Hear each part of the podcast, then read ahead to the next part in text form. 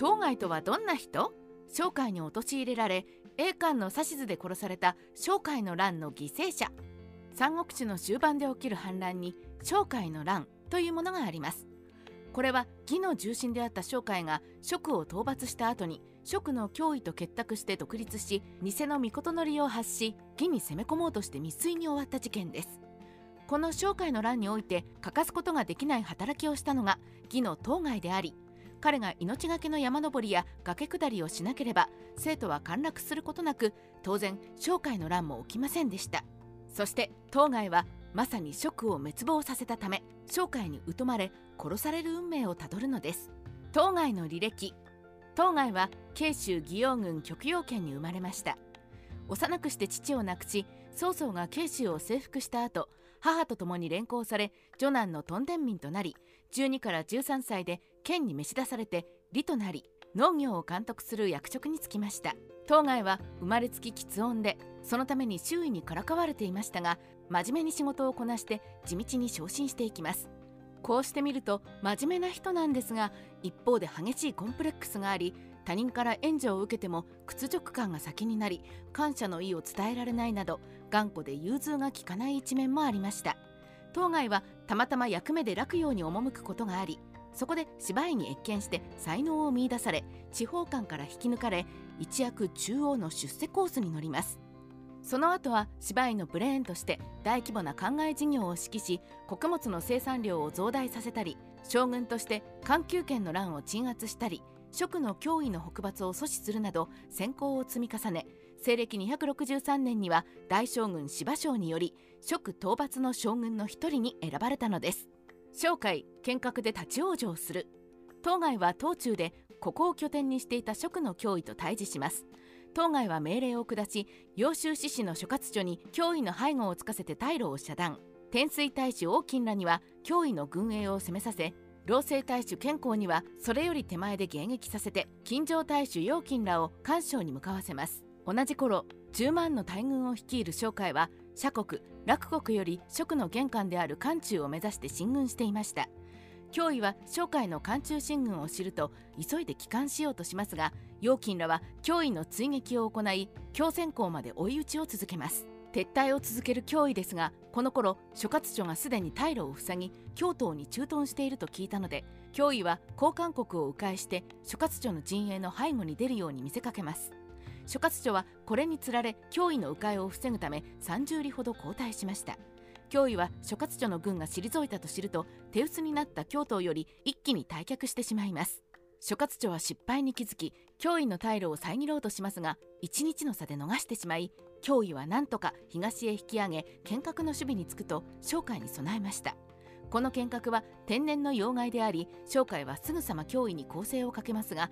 何ともできずに膠着状態に陥ります。秋っぽい商会は戦争を諦め退却する準備を開始しました。当該命がけの秘境探検で生徒を陥落。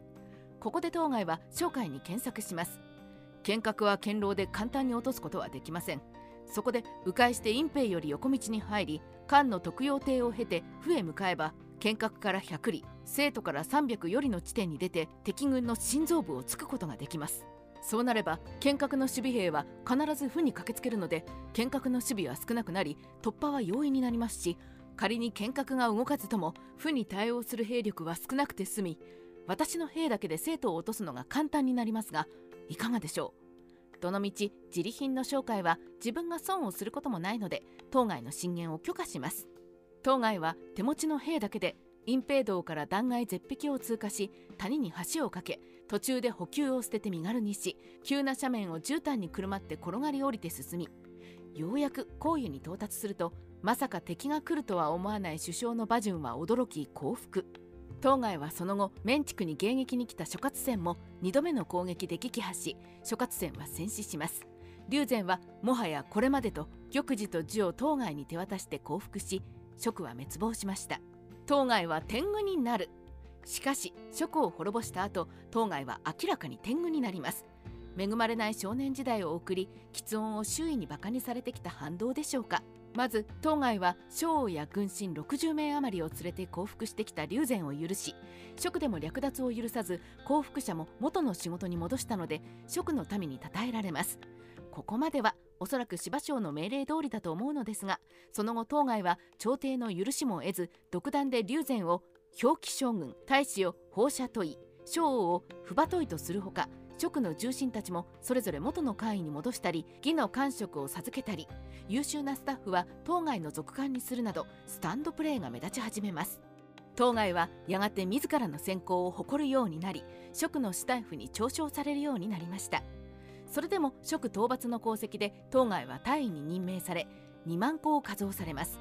この頃すでに70歳近い年齢だったようです。当該のスタンドプレーは続きます。すでに隠居しても良い年齢であり功績を焦ったのか生徒に駐屯したままご征伐の計画を立て将兵を休ませつつ盛んに農業をして食料を備蓄し造船を開始していきます。さらに龍禅を生徒に留めて厚遇し不風王に任じて財産を戻すなどし後の孫宮の自発的な幸福を誘いました。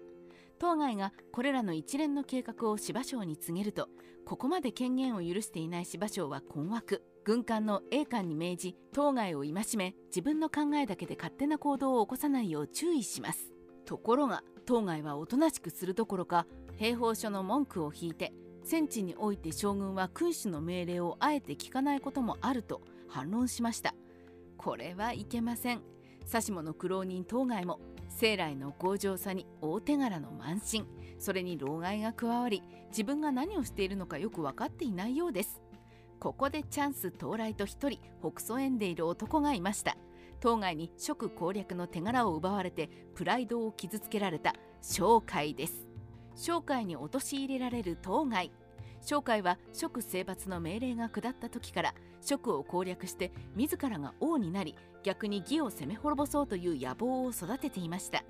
ところが剣謀術数は得意でも実際に兵を動かす能力には乏しい商会は食生罰の手柄を成り上がりの当該にさらわれ内心イラついていたのです。そこに当該の老害込みの独断専行が出てきたので商会は栄冠孤列資産を集めて当該の行為が反逆行為であることを確認し芝生に当該を捕らえるように上奏しました。こうして当該は息子と2人でいるところを栄冠の兵に親子ともども捕らえられ囚人護送者でドナドナ状態で都に護送されることになりました。岸春秋によれば当該は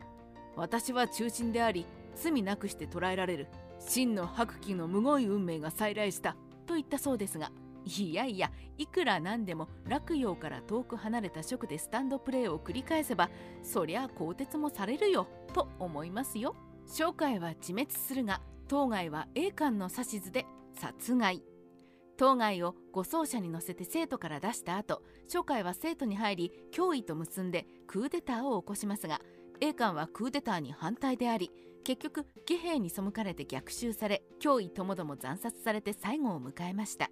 商会と脅威が自滅したことで当該の兵は護送されている当該を追いかけて彼を救い出して生徒に帰還します。しかし栄冠は商会に同調し当該を罪に落としたことで自分が当該当中親子に報復されるかもしれないと恐れました。そこで過去に当該に処刑されそうになったことを恨んでいる伝職をそそのかし兵力を与えて当該の軍を追撃させ面畜の西で当該の姿を捉え当中と共に殺害しました。伝職はかつて行為で進軍を拒んだことで当該に切られそうになったことがありそれを恨んでいたと周作氏の「関心春秋」にはありますが聖史三国志の陳樹の本文では伝職は商会の配下であり事実の食い違いが見られます。伝職が当該を切った動機は不明ですがいずれにせよ当該は復権することなく商会に陥れられ栄冠の指図で殺害されたのでした。商会の乱当該まとめ。当該はしばらく逆賊扱いでしたが芝園の時代に異例の名誉回復を果たしますそれにより反逆者の汚名は注がれるのですが強情で人の意見を聞かず功績を誇ってうぬぼれてしまう性格が商会や栄冠に利用され災いを招いたのは否定できない事実でしょう三国の一角を滅ぼす空前の大功績を立ててしまい当該はかえって自分の人生を危うくしてしまったのです。